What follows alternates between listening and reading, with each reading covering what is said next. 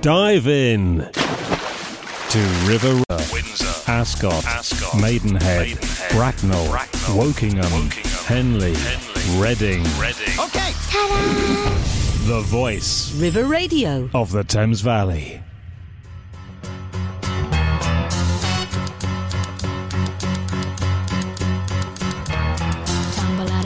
I stumble to the kitchen. Pour myself a cup of ambition and yawn and stretch and try to come to life. Jump in the shower and the blood starts pumping. Out on the streets, the traffic starts jumping with folks like me on the job from nine to five. Working nine to five.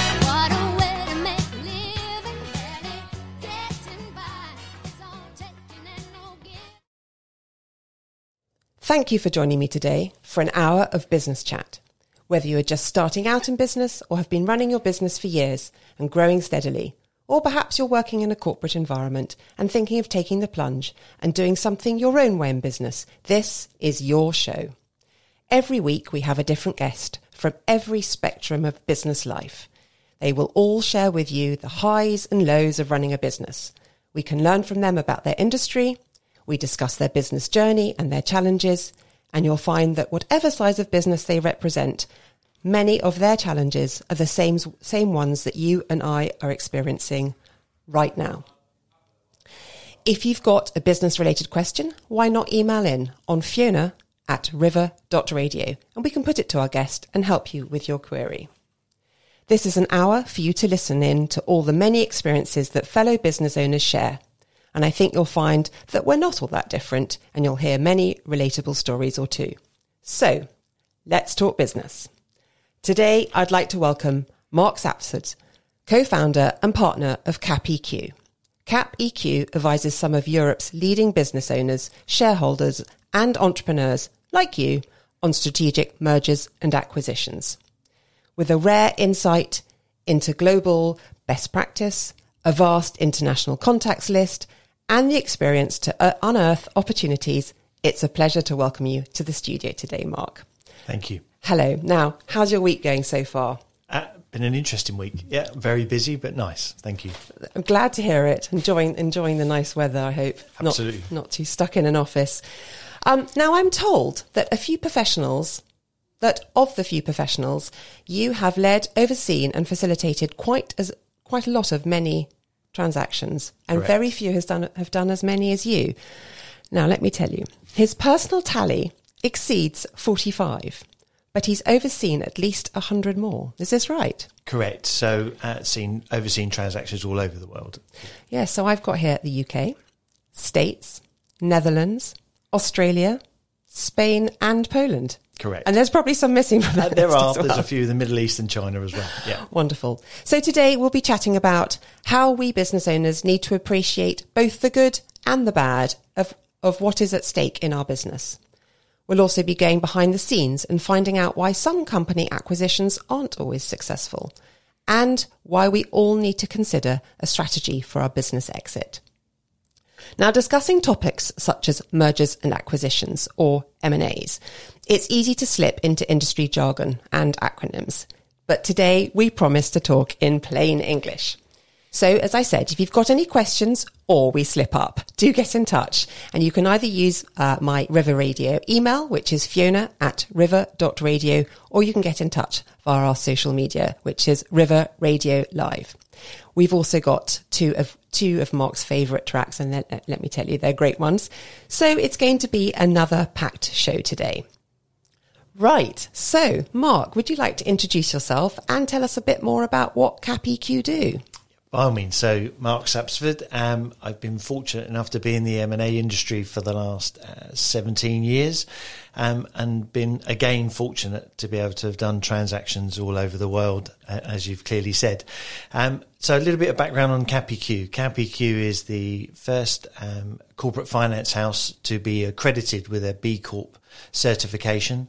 Um, what that means is uh, we had to go through a, quite a rigorous process in the first place to be even uh, uh, accepted to be able to go through that process. You basically go through an assessment phase, which takes you um, probably about three to four months to, to go through the process. Then you submit to B Corp, and B Corp then do an assessment over the year to make sure that you uh, what you've said you're going to do, you actually do and stand behind. And then after that year, they go through an accrediting process and then they accredited us last November. So we are, the, again, the first corporate finance house to have a B Corp. What that means to us, it means that uh, we all, as a team, have a huge ethical backbone of doing the right thing for our clients. But now we have B Corp over our heads, which says, you know, we have something to stand behind. Yeah. That means people, planet, and profit of the three key areas for us in that in in that order. So investment in our people, uh, concern for the planet, and making a profit that, that then takes local suppliers and everyone else around us with the team to invest in our team for the future. So it's a collective in that sense. That's a rigorous process, isn't it? It really is. It really is. I can't stress enough. And, and to go through that and become FCA regulated at the same Mm-hmm. time was a, a huge strain on the business. But it's something that we believed in from the beginning. Well, that's really good to hear. So you believe in it and you followed it through. Correct. I mean, I there, I don't know how many B corporation companies there are. over 5,000 in in the world at the moment. It's it's the fastest growing organisation, and and it is taking on this point of. Um, from an environmental perspective, using that as one example, um, you know, we all talk about offsetting of, of carbon and what have you. For us as a as a corporate finance house, if I go back in my history, I was flying all over the world, um, and not offsetting anything.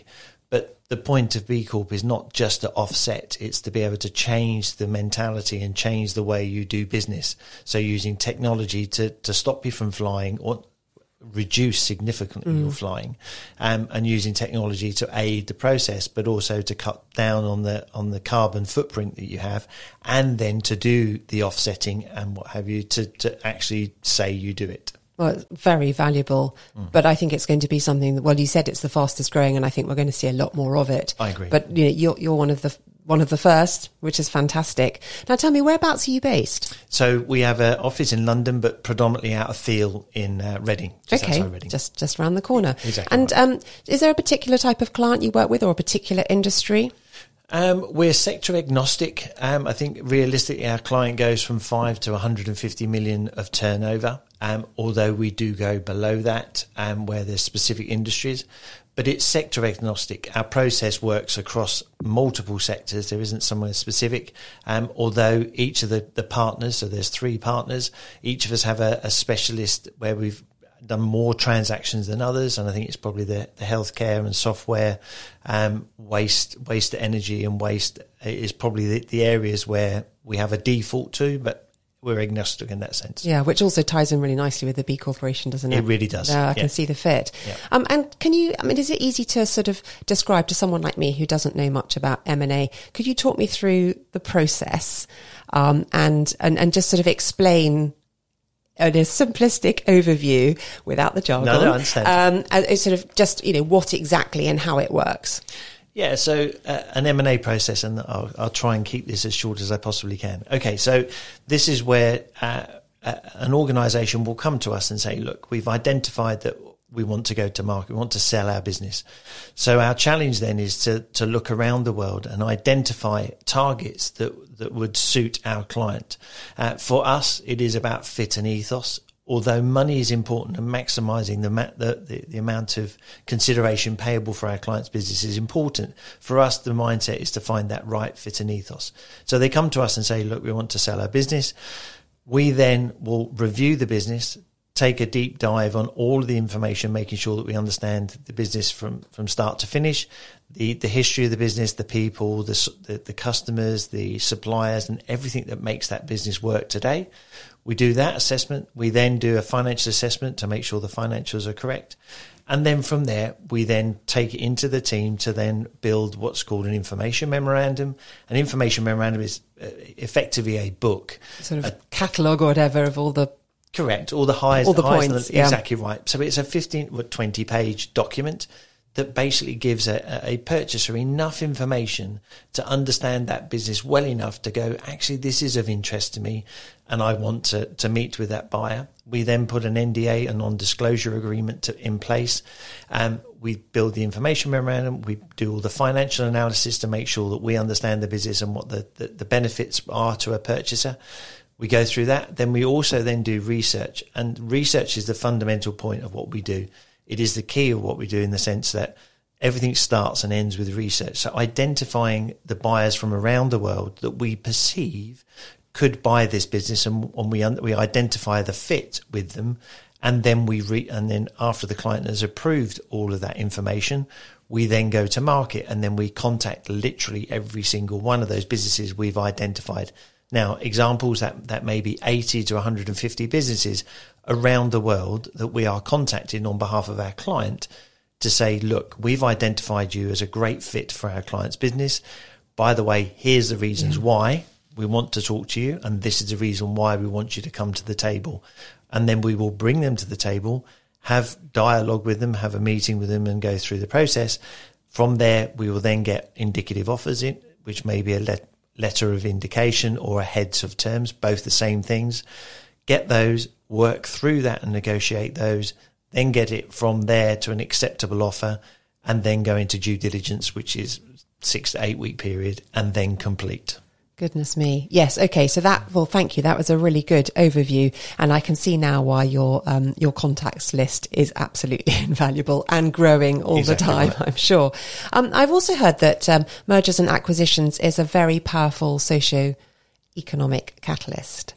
Um, would you like to explain a bit about this? Because I think I think it's quite easy for people to think, oh, that doesn't, you know, M and A doesn't affect me, but actually it does in that that environment. So, would you like to explain a bit about that? It does. It's it's huge in the sense that, um, as you rightly say, unless you're living in that world or you are impacted by a merger and acquisition, as in you are in a business and it then gets acquired, the reality is the reason why it's being acquired is for it to grow. It is not for it to stagnate or stay as it's. It may have a technology, it may have people, and a lot of what's going on in the last past year or twelve months is there's acquihire. Uh, companies from around the world are buying individuals. They're not buying the businesses. They're buying the skill set because they're really struggling to identify key individuals in the world because there's you know serious, not enough people on the market. Skill set, yeah. So they're looking for the skill set. So they're acquire, and acquiring people, but predominantly it is about the growth of an organisation. So it it it is fundamental to the growth of the UK or any organisation for, for mergers and acquisitions to happen because it's we have, and we're incredibly fortunate in this country to have great skill sets, great engineering capability. And yes, it may be acquired by another nation or another company, but that means that business then goes on and grows and flourishes if we can't find that suitor in the UK. Okay. And I, I don't even know if there is such a thing, but how do you decide on a price tag? Yeah, really good question. Really good question. So we always say to our clients, look, you know, the value is what someone's willing to pay for it our job as a team is to identify the synergies between the two organisations, to identify the, the nicheness of what we're taking to market, and to and and then to drive value from there. And realistically, it's within the eye of the beholder, and also by bringing as much choice to the table as possible. So not just going to your local competitor to ask them if they want to buy you, mm. going a lot wider than that from that and then going out of sector. Don't stay within the sector that you, you operate in. Go wider than that. And if you go wider, then there's value for a business to get into your sector and exploit that sector with their knowledge that they have. So value is, is, is uh, many, many layers, yes. many, okay. many areas to get to. And I can see that's where you bring your expertise because you'll, you'll be able to see a fit in something that perhaps the business owner hadn't considered and it, and it, and it works both ways. Absolutely, absolutely. Um, and that also makes me think, as a business owner, and this is perhaps on smaller businesses, but I mean, it could still be bigger businesses that have grown and still privately owned. Um, bringing up, or rather, I feel, as I was going to say, it's like bringing up a baby. You know, that your business is often feels like your baby. It must be very difficult for some people to let go. There's such emotional attachment do, I mean, have you come across yeah, this? No, and how do no, people no, get it, to, sort it, of, how do you help cut those emotional yeah, ties? No, no, and I agreed. Look, it, it, it is every company that we work with mm. has this issue, and I always in my way refer to the process of a client going through the journey is for us when we're doing our preparation phase um, it's it's as if you're at a theme park and you're in the in the queue and you're going up and down and up and down waiting to get on the ride. So all the preparation is in that phase. It's mundane it's boring it, boring depending on which way you sit um, and then once you get on up onto the platform and you're getting on the roller coaster which is then when we go live to market now all of a sudden all the emotions start coming to the fore. Now, as you rightly say, it's your baby. It's something that you've worked, you know, incredibly hard on to get to that point. Now all of a sudden you feel like you're a little bit out of control. You've now you're now you know sitting in front of buyers that are now pulling holes in your mm. business, seeing all the things you may Difficult. have done wrong and all the things. Yeah, um, but but reality is we go through this process, and some people, some business owners fall out of love with their business and this is the reason why they're selling. And then when we start this process, and because we're digging out and unearthing all the good things that the business has created and all done, they start to fall back in love with their business. And so we go through all these weird and wonderful emotions that go through it. And quite rightly so. You know, it's it's the biggest part. I say the biggest part, and I don't mean to be uh, detrimental to their families, but it's their biggest part of their lives. It, you know, that that it's it's everything that they've created and now all of a sudden they're they're, they're going through this journey and what happens is in this roller coaster ride at the final end and, and that may be in the last eight weeks nine weeks of the final phase where lawyers are involved and we're getting all the, the documents in place now all of a sudden there's there's a realization that what's post this event you know and depending on where they are in their life cycle now becomes a really big issue of like what am i going to do? I'm you know i'm 70 years of age. This has been my my my baby in that in your mm. expression for the last 35 years. What am i going to do? I'm i'm i've now don't have a status. I had a status of chairman or ceo yeah. or and and it's working through that and going through the liberation of this of going you've achieved something that most people don't don't achieve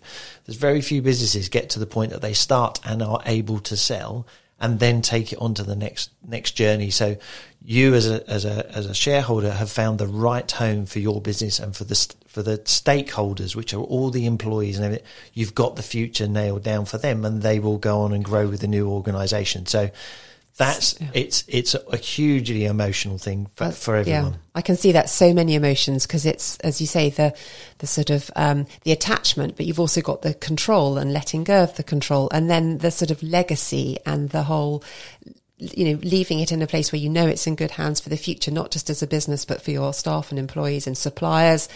Um, so you must have to do a lot it's, of hand holding. It's, it's, everything, and and that hand holding happens on uh, a Sunday, a bank holiday, a Christmas Eve. Uh, you know, the the periods of time that that in that shareholder is away from the process and is and then is processing what's going on. And often they, they, they can't talk to their partners at, at that point in time because their partners aren't aware of all the information that's going on, and it's and it's us that have all that info. I or the, yeah. the, the other two partners, we have all that information, so we're able to have a sympathetic ear.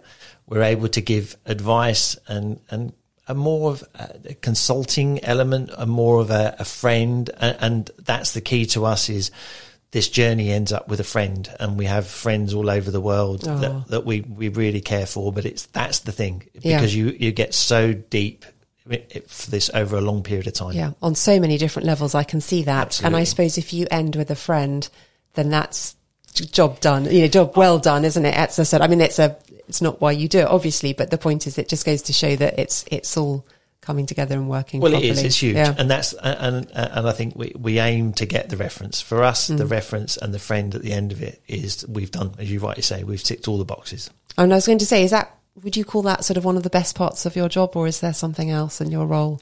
No, I'd say that is. I'd say that is. It's not about. Um, it, it's about you know finding that right home, being able to stand up when when the shareholder announces to all of the team what what has gone on and what they've done, knowing that that future of that business is going to go on and grow and and puffing our chests up occasionally when you, you're going along up the, on the road or whatever, and you see a business that you, you've sold and you know it's gone on to great great things is an amazing feeling. Yeah, an it amazing must be. feeling. It must Yeah. be. But then, of course, there's always a flip side. And is there a particular element of your role that you would say is the one that you you know you don't look forward to the most? Shall we say? Um, I, I wouldn't say don't look forward to. I think there are sometimes um, things uh, that are challenging within business. So you you may think you know everything in business, and then something comes from left field, and uh, you've got to think on your feet at that point in time. So I wouldn't say I don't enjoy it. But I don't like surprises. But in Mm-hmm. our industry, you're constantly surprised all the time. So it's Yeah. it's just dealing with that. Keeping if, if that's yeah, exactly yeah. right. If, if that's something you don't like, yeah. anyway. No, but it's true, isn't it? I, I mean, for example, I, I love. I love everything I do about my business, but I so I suppose it's not that I don't enjoy it, but there's definitely a hierarchy, isn't there? Absolutely. Yes. No, absolutely. In that sense, yeah. Um, and if you were talking to someone who was thinking of setting up as a business owner, and I know you're you know, sort of you might appear at the end of their business journey, or, or maybe not. We'll we'll cover that. Um, is there a sort of certain skill that you think that um, you think or a, t- or a sort of um, a, s- a tip you want to share with someone who's thinking about setting up a business? Yeah, I think the the I suppose the biggest tip I would say to someone is you know when you set up a business from the beginning, and this will sound absolutely crazy, but think about your destination. Where where do you want to, this business to go? So if you want it to go and grow it substantially bigger, um, you perceive you've got a great product that's going to grow exponentially, then build a business bigger than what, as in processes, put all the processes in place right from the beginning. So think about the destination you want to end up. That sounds crazy when you're one person sitting in a room going, well, I've got a great idea and I think it can go somewhere. And then all of a sudden you're putting in processes that are for a team of 20 or 30 or 40. What I mean by that is just just think about where this is going to go. Where where do you think you're going to take this business? And if you're going to take it, build those processes and build processes all the way through. Because when you, and you don't know that you may have got a product that is absolutely second to none in the market. If you've got these processes in place, when you do come to sell, or you're having conversations, or you are approached, you can be able to go, yeah, I've got everything in place. Here's all the documentation. Here's everything.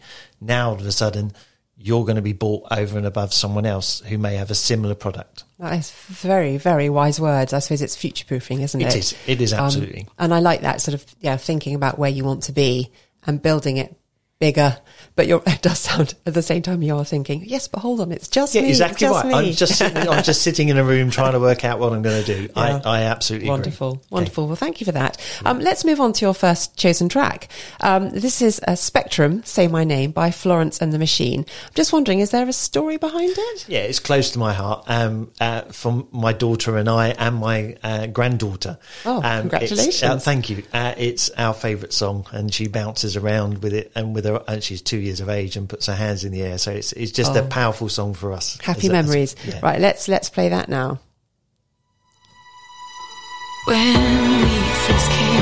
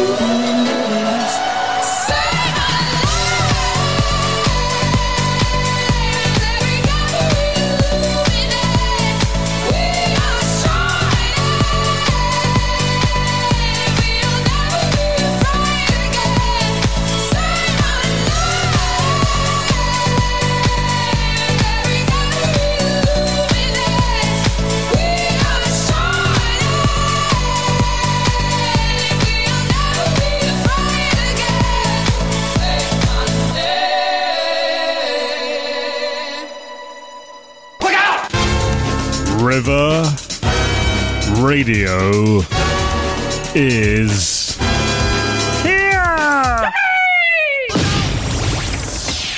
Spread the word. Hello and welcome back. You are listening to me, Fiona Johnson, on River Radio, the business source. Thank you for listening in today. Today we are joined by Mark Sapsford from Cap EQ. They specialize in helping businesses navigate the world of selling, buying and developing mergers and acquisition strategies for their businesses. So don't forget, if you've missed part of today's show, you can listen again via catch up, which is either through the website, which is river.radio, or download the River Radio app, or search for River Radio's The Business Source and listen as a podcast via the usual channels. And if you want to get in touch about any of the discussions we're having today, drop me an email, fiona at river.radio. Now, this is the part of the show where we do our little quiz. And I've got some questions to run by Mark. So, Mark, are you ready? Yeah, I'm ready. I'm ready. Excellent. Right. Um, do you prefer Marmite or peanut butter? Uh, peanut butter. Good choice. Uh, um, beer or wine? Uh, beer. Tea or coffee? Tea. Rugby or football? Rugby. Cats or dogs? Cats. Are you a night owl or an early bird? Early bird. I always think that question just sort of it really is, Brings- you know, when you want to know what, what the person behind the, the business person is, it's like, oh, okay, early bird. Um, do you have a favourite way of sort of spending your downtime? Um, yeah, just switching off. Uh, Um, and when it, whatever time that is, just sitting in front of a television and just, just Yeah. that's it. Switch off. Yeah, my, are you good at doing that? Uh, I try. Oh, it's difficult, isn't it? Exactly And right. actually, I think I think as we get older, we sort of learn how important it is. Actually, yeah. Um, and not to think, oh, just do one more thing, but to go, no, it's really important that I have the downtime, so Absolutely. sort of re- restock, re- re- recharge that battery, I suppose. Um, when, or maybe I should say, if you have a holiday, um, would you prefer a relaxing break or an adventure holiday? Um, relaxing, but um, both wife and I, both my wife and I like going away, but exploring. So I think it's probably a little bit of a blend of the two, but exploring and going and getting under the culture of a country rather than just sitting on a beach. If Yes, that makes okay. sense. But somewhere which has perhaps got that relaxing atmosphere, but with something to yeah, like Vietnam into. or Cambodia Oh, or wow. places like that. So Yeah. where you've got a bit of culture and, and history and what have you. So like you're well travelled then. I yeah, I've got around a lot. Yes. Lucky you. Do you have a favourite city? Um, favorite city? Or, or, no, I've got, a, I've got a, I've got a blend of cities, you know, because I lived in lived and worked in New York for three and a half years, so I, I've got a, New York's got under my Yeah. skin. Um, but then you know, you got Flo- uh, Rome or Florence. Um, Florence, where we just went to just recently, was just a beautiful city. I just fell in love with that. So I think there's multiple cities if you blended them all into one. Yes, that'd be nice, If wouldn't it? Exactly if you right. could have your dream city. There you go. Yes, I'll have would- that little section there, and then I'll mix that in. and, and they're all food related. Oh. Actually, to be fair, there, there are all different restaurants in, in different countries. There, we've got to the bottom of There it. It's all to do with food. Oh, go. brilliant. Um, and outside of work, do you have any particular hobbies or interests you'd like to share with us? Other no, other than walking, uh, our industry just absorbs huge amounts of time, and, and it's a sad reflection on on where we are in the sense that, um, yeah, we, we're working a lot because of the because of the time zones. You have daytime and nighttime, and, and depending on if you're working on a transaction with an American purchaser, you're burning the nights. Of course. So outside of that, no. In the last few years, no. No, Uh, so- but I but I love rugby. Oh, okay, that's you go. why. Okay, I that was a good rugby. question. But we don't get the chance to play. I would have thought. No, no, no, no, no, no, no, not no. with different time Well, zones. and I'm a little bit too old for getting the bruises as well. I'll take that. Sure, Yeah. just bounce. Yeah. um, and could you describe yourself in three words? Wow. Um, wow, that's that's throwing me now. Putting Um, people on the spot, isn't it? um, uh, passionate, um, excitable, I suppose. That was a word that was used the other day. And uh, caring, I think Oh. is probably where I come from. I think I can see that. And it, this Okay. is what I love about asking. I mean, it's a horrible question in the sense to put someone on the spot, but so often I can see exactly where those words have come from just in the, the first section of our, of our meeting and our, our interview because that has come through. So, you know, the caring definitely. Thank that you. has really come through. Wonderful. Thank you for, for doing that. You've, you've passed the test. Well done. Um, and we also always ask our guests to recommend a book or a podcast that's resonated with them. Um, it might be that it's helped you to grow your business or it's helped with developing a particular skill. And sometimes it's just something that's perhaps resonated on a personal level. And also, it can also be very difficult to recommend only one. But I don't know if you've got a book or a podcast you'd like to recommend today. Oh, okay. So was that? Oh, well, that's right. Now we talked about this off air. Yes, it was the Simon Simon that's it, Sinek it, book, sorry. wasn't it? Yes. Yes. Now that's called Start with Why. Start with We talked about that and. Starting with why? Why do you like this book? That's a dreadful pun. I'm so sorry. No, you're all good. Um, so why I, th- I think this book for me says um, how we as an or- any organisation should sell should sell their services, and it's starting with the why rather than the what and the how, um, and that's essential of. Apple, if you think about an Apple product and how they sell their products, it's around the why. Why do I need this in my life? And then it's the what and then the how and how does it affect our lives? And I think for us uh, in, in any service industry, you need to start with why. Why, why do we provide this service? Why are we providing a solution to you?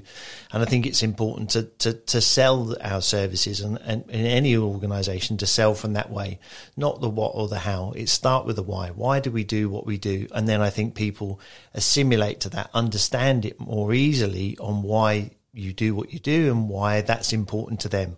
And then it becomes, it, it's more of a, I think, a deeper relationship between you and your customers. I was going to say it comes back to that emotion piece, doesn't it? It does. Because I mean, I, I know this with, with Apple as well. They're they're selling an emotion, and there are lots of different emotions in that, which I'm not going to go into. But this is kind of your, and that's why it's the why is the absolutely key word. I know that's a very very popular book, um, but really is. yeah, that's good. And and as as a result, it means you can get it anywhere.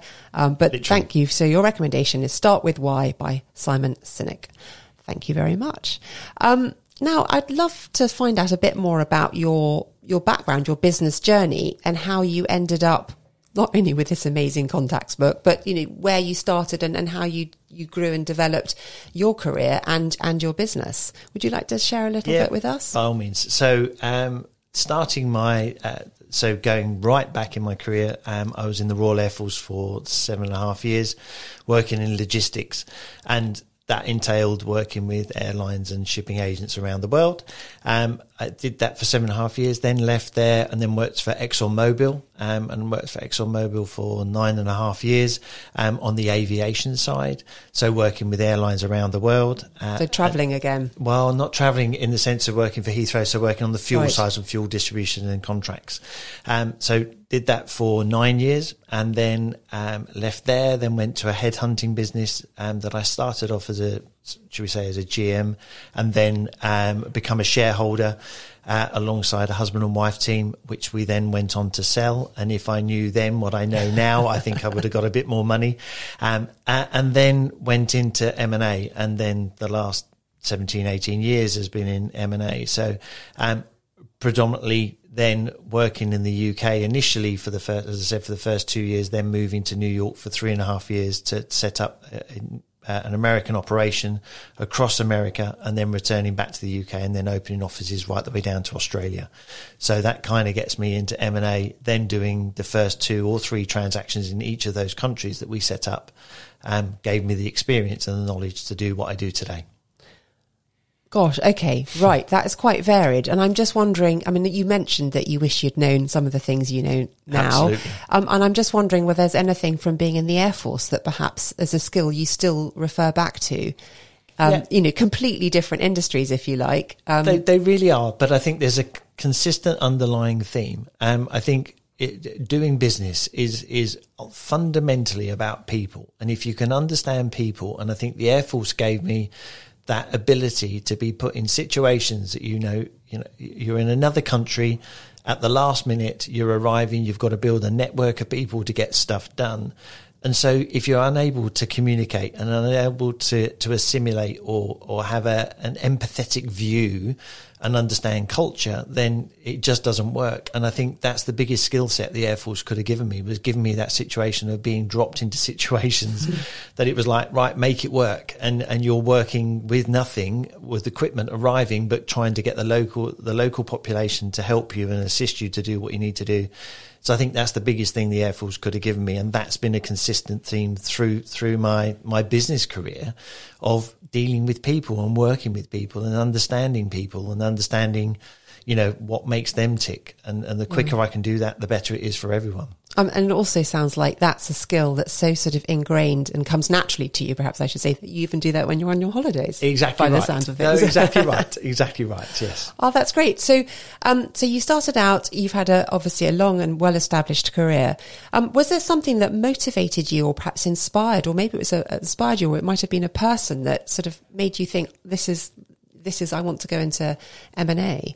Yeah, I, I think actually I've been fortunate to meet some incredibly people, incredible people around the world. Um, I wouldn't say M and A. I think um, it, it was just understanding business owners and understanding that there's no no one one product that everyone works with or one solution that everyone's got their own ideas and I'm fascinated by business I'm fascinated by how people make profit on certain things you know it, it, there's some crazy things I've worked with over the years that if you looked from the outside you would say there's no way that makes money. And then you realize that it makes a huge amount of money employs a huge amount of people brings a load of benefit to suppliers and customers and you just you're just in awe of it. And I think that's the thing. Business is, is a fascinating thing.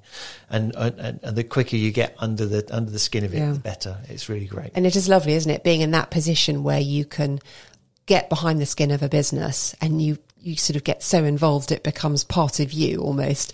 But then another month or whatever, you know, whatever the time frame is, suddenly there's another business and it's like having these new challenges, Yeah. which, which sounds like you thrive off. No, we really do, and the journey itself is nine to twelve months. So you Oh, are, you yeah. are, and we are incredibly fortunate, and, and I, I say fortunate to be effectively a seat on the board, early doors of our process, and then we we sit on the board throughout the whole process to get the deal over the line.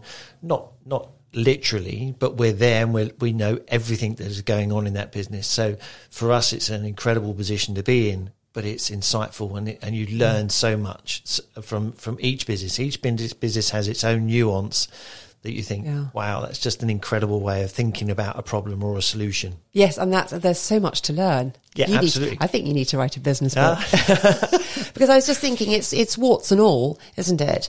Because but that doesn't mean to say the warts are a negative because actually it's how they deal with those and turn them around to make a successful business. I'm thinking, oh, there must be so many insights and tips that you should. I hope you're making notes so that you could write a book. There is there is lots. There's some good ones and Yeah. some bad ones Yeah. as well that you come across. But uh, yeah, it's fascinating. Yeah. Um, and is there something that perhaps didn't go to plan and that, or a decision that was made in your business journey that you look back and in hindsight think, hmm, I'm actually quite grateful that that went that way because I've learnt the most from it?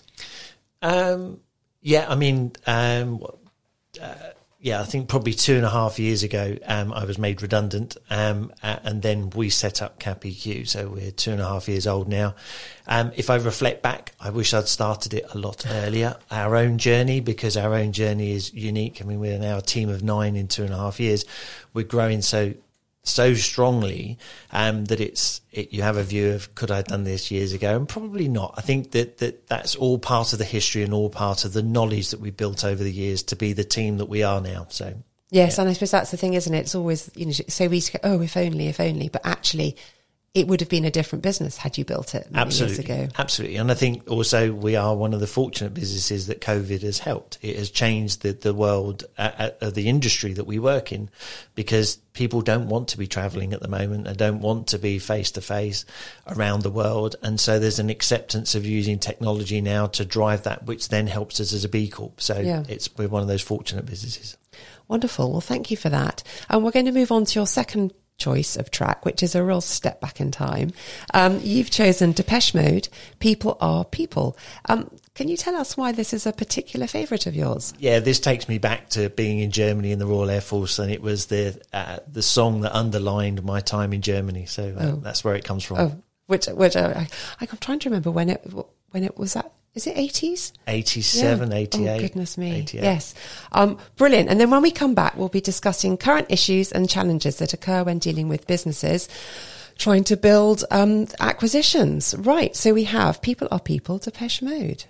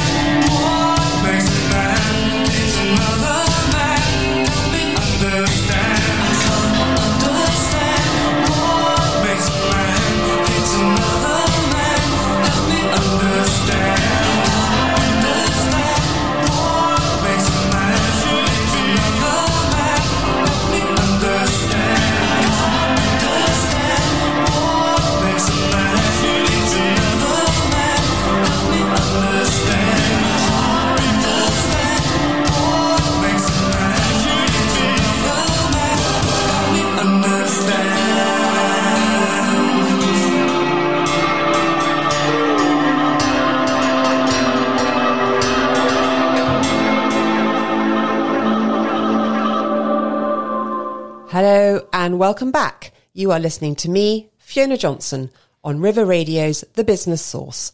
Thank you for listening in today. Today we are joined by Mark Sapsford of CapEQ. How's it going so far? Yeah, really good. Good. Really I'm, gl- I'm you. glad you're enjoying it.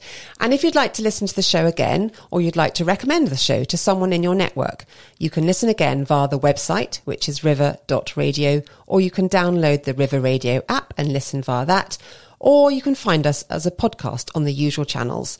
That's Apple, um, Google, Spotify. Just search for River Radio, the business source, and mention my name, Fiona Johnson.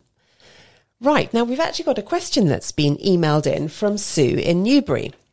She says, Is there a best time to think about selling my business? She says, I'm not ready to retire just yet, but wondered if there were any signs I should be looking for that are triggers to consider selling. Yeah, good question, Sue. Um, I think the the reality is there's no right time or wrong time. Um, I think it's just considering it and keeping it in the back of your mind at all times. Um, the reason why I say that is because you may be approached by a buyer that has identified your business is is a target for them, and being prepared for that is the best way of of, of putting your business forward to them. Um, I wouldn't say directly sell to that business because that's not the way we believe you should be taking a company to market. We we believe you should look a, a, a, as wide as possible to find other suitors because if there is one company that's looking at you, there will be multiple buyers. So you need to look outside of that. But I think there's, you know, I think it's having the, the time to do it. As I said earlier, it takes nine to 12 months to do a transaction, to get a transaction away. So you're going to need at least 12 months. And then you've got to consider that post that, you're going to probably do some form of earnouts or deliverable that may take you another 12 months or 24 months at the, the extreme. So realistically, you've, you've very quickly killed three years there. So I think it's keeping that in mind. And, you know, at the end of the day, someone, uh, in fact, only yesterday, one of my clients said to us um, that they want to retire at 60, and we're in the process, and they're coming to their 60th birthday. And their um, their statement was, uh, "You have 10 years of the 10 good years they refer to as 60 to 70, so they don't want to use one tenth of that, as in take one year of their up to their 61st birthday." And I thought it was an in, Yeah. a- a- a Uh, view into someone's mind of how someone processes age and what have you. And, you know, um, and we see lots of owners that are 70 or 80 years of mm. age. But I think that's the key. You know, don't get into a situation that you aren't able to enjoy the value of your business. And I think that's key is if you're starting to plan, start to think about that. Don't get to a point of 70 or 75 and then think, well, I'm going to retire. Then I'm going to have all And this money and, and be able to do yeah. travel and do travel and all those mm. things. And of course, your health won't stay with you. So that's the challenge. I think if you're looking for a right, pe- a wrong period, that's probably it. And a right period, it's just when it's right for you and when Yeah. you think you, you you're you're ready to go. And do um, offers ever come out of the blue and businesses get approached when they're not expecting to? No, absolutely, all Yeah. the time, all the time, and and um and I think that's that it's it you, you know as a business owner, and this would come across really weird, but business owners are incredibly flattered when they get an offer in from from or uh, uh, an inquiry into buying their business, and and and they reflect back and go, "Wow, that's amazing that someone would want to buy my business." Well, absolutely, would Yeah. want to buy your business, and it's taking that step back and saying, okay, wow, okay, is that something I want to do? Is that right for me? Is that right for the share, the stakeholders, all the individual employees? Is that the right thing? Have I got my business to a level that it's plateaued and been plateauing for the last two or three years? And realistically, I don't want to gamble all of my um, the, the equity on black and hope that it will work again. Do I think that the actual right fit for this business and for it to go on substantially is within an, within an, under the management of another owner? And I think that decision is is key. And at that point, that's the decision of, of making the right decision for the business. Yeah. Okay. So, I mean, yes, I suppose that's the thing, isn't it? It is flattering, I suppose, but you've you've got to go back to that why and go, yeah. Absolutely. Yep, it's exactly key. full exactly, circle, exactly back right. to the why. Yeah, there you go. okay. Um, now we've also we're sort of discussing exit exit strategies. Because that's a mouthful. I bet you're better at saying that than I am. Um, and you know, do you believe that all business owners should start thinking about an exit strategy? I mean, I, I was. I don't know. Maybe most people do have one, but I'm sure there's a lots of people out there that don't have them, and maybe some people that are just starting their business. Um, and is it? You said right at the beginning, you know, have no aim, Have a plan. have a plan. Um, But what sort of things should one be thinking about when you're thinking about an exit strategy? Yeah, and the reason why I say having an exit strategy is as your business is growing, and you are, and for argument's sake, we're talking a, a the small medium sized enterprise, so you know five million and above, and starting to grow, and now got a lot of employees and what have you. You have a responsibility as an entrepreneur uh, to think about what that journey looks like for for for the rest of the uh, the team and the employees, and so thinking about what what is that exit strategy for you? What do you want to achieve? Is it is it value? Is it is it a right home for the business? Is it taking it on to the next level? And thinking about all these things, and it can change, can change literally over. I would review it every two or three years and look back and go, where is your destination? Where do you want to get to? Um, having that, then when you get the knock on the door and someone says, actually, I want to require you, you've actually thought about all these things and you can ask them the right questions on what are they going to do about, you know, if your three year plan is to grow to another, uh, for argument's sake, another hundred employees and you've got 200 staff now, what what are they going to do? Are they going to grow? Do they believe in your your your growth? Do they believe in that strategy, or have they got a different strategy? So you're now able to have a more more constructive conversation with that person that knocks on your door and says, "Actually, I think I would like to buy you," mm. and so it informs that that conversation a lot more. Makes me realize what uh, you know how important the fit is. And and we talk about you know brand values and business cultures and things and actually how important that all is. And i know sometimes that there are company acquisitions that aren't always successful. Would you like to sort of explain you know what why this might come about? You know we like to think that everything is carefully orchestrated and all goes to plan but of course it doesn't always go to plan. Not always, and I think the the key to this is um, uh, acquisitions are done by um, often CEOs of all, larger organisations that. Um, this becomes a bit of sport to be able to go and buy and, and consistently buy other organisations. Um, the danger is in that that they don't think about what is going to be post event, what's going to happen post acquisition, and, and the dust has settled, and, and everyone's been told that they've now been acquired. And for us, it's spending a lot a lot of time in our initial phases of, of speaking to purchasers and identifying where they see the future and what is that future and what is the first day, first week, first month, first quarter, first half, first year. What is that map? What is that roadmap we're going to go through so that the, the organizations come together? Because going back to your baby comment, you know, business owners have their own culture that they've developed within their own organization. And now you've got a purchaser that has a different mentality. You've now got to blend those together and spending that time as much time as you can in the due diligence phase, or if not before that, working out how those two cultures are going to come together. What is important to the to the team that you're acquiring? You know, do they if they're for argument's sake they're like us, they're a B Corp, then fundamentally at the core of us is about the people, the planet, and the profit. Well, that that's core. That's who we are as a team. If we're then selling to an organisation, and I'll go back in my history, selling to an oil company or something, that kind of won't fit now with with where we are as a Yeah, culture. gosh, yeah. So it's it's it's making sure that we can align with the two cultures and bring them together. So, and there's obviously, yes, there's the, the opportunity for culture mis- mismatch. Um, then I guess also you've got sort of like general poor communication, just that, you know, there's all, th- the, these are all pitfalls, aren't they? Yeah, absolutely. And I think the other thing is when you are a small organ- organization and you have you have those core fundamental skill sets of keeping everyone up to speed because you are a small team, you're able to articulate where the financials are and being and bringing that team with you. That then doesn't translate when you've got a bigger purchaser because a bigger purchaser doesn't doesn't operate in that way. And so it's just taking and, and saying things are going to change in some ways, but some ways for the better because you now have better remuneration, you have better policies, better health care policies, all these other things that come with a larger purchaser. So there is a there is a blend. Yeah, and I suppose even if there was a sort of a Bible or a handbook that says this is exactly what you do, it's never going to work never because work. every business is different. Just as we, you know, people are different, and the people in the business are all different, and there's hundreds of them. so yes, uh, each one is unique and, and needs to be handled with sensitivity and, and great communication. Um, and another skill that I think often um, gets overlooked is EQ. Uh, which you know, there's lots of things that make up EQ, and I'm if I'm just wondering, is that where your CapEQ comes Correct. from? Is it? is oh, EQ brilliant! piece. Yes. Yes. Um, because you realise you've obviously sort of recognised the importance of it. Yeah. But I think empathy in business and empathy as part of the sort of EQ makeup is is a huge. Uh, it's always important, but I think it's perhaps more important than it's ever been in business today. Is that something you see? It is, and, and ultimately, as you right say, the EQ piece comes from you know the, the emotional intelligence that we all have as a team to understand that going back to the roller coaster ride, you know, it is an emotional process. It has different motions all the way through it. So having um, Uh, an emotional intelligence and empathy and an understanding of some, what they're going through. And sometimes it's completely irrational.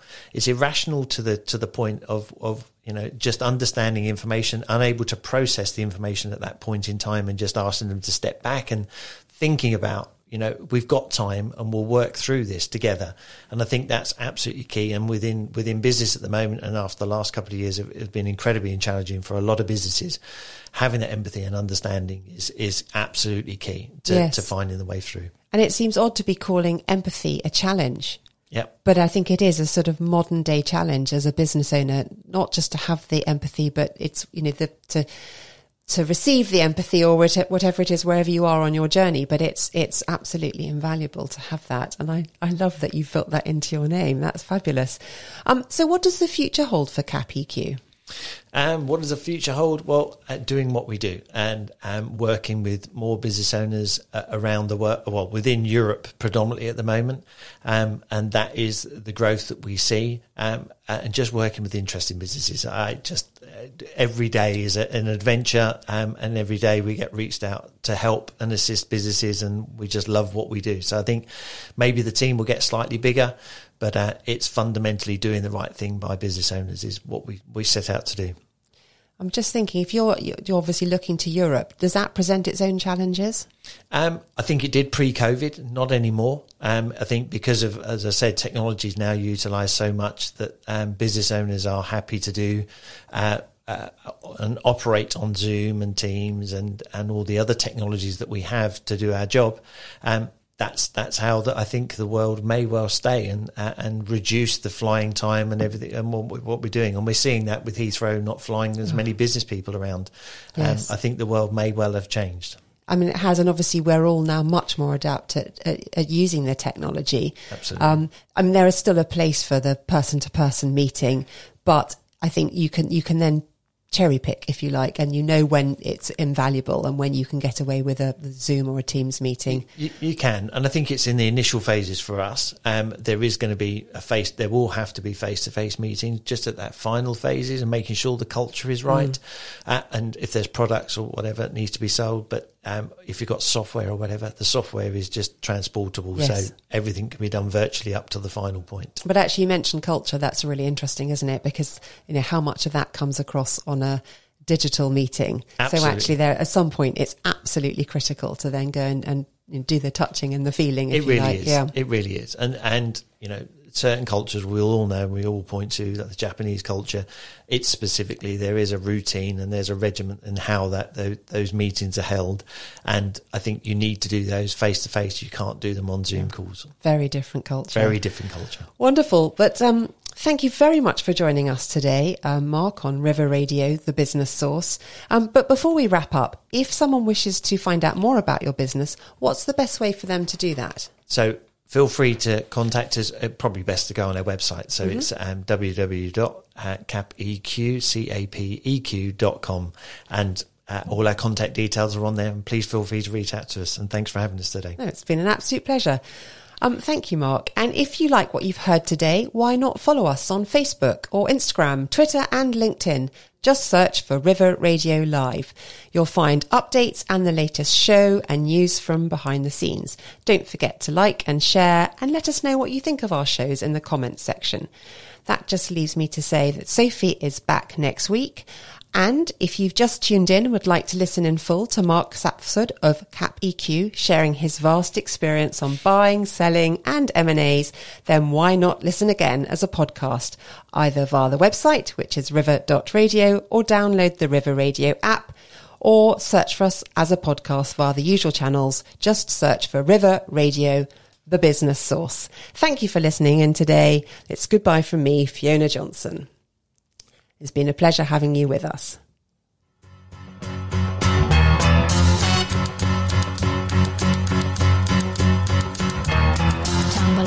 and I stumble to the kitchen, pour myself a cup of ambition and yawn and stretch and try to come to life. Jump in the shower and the blood starts pumping.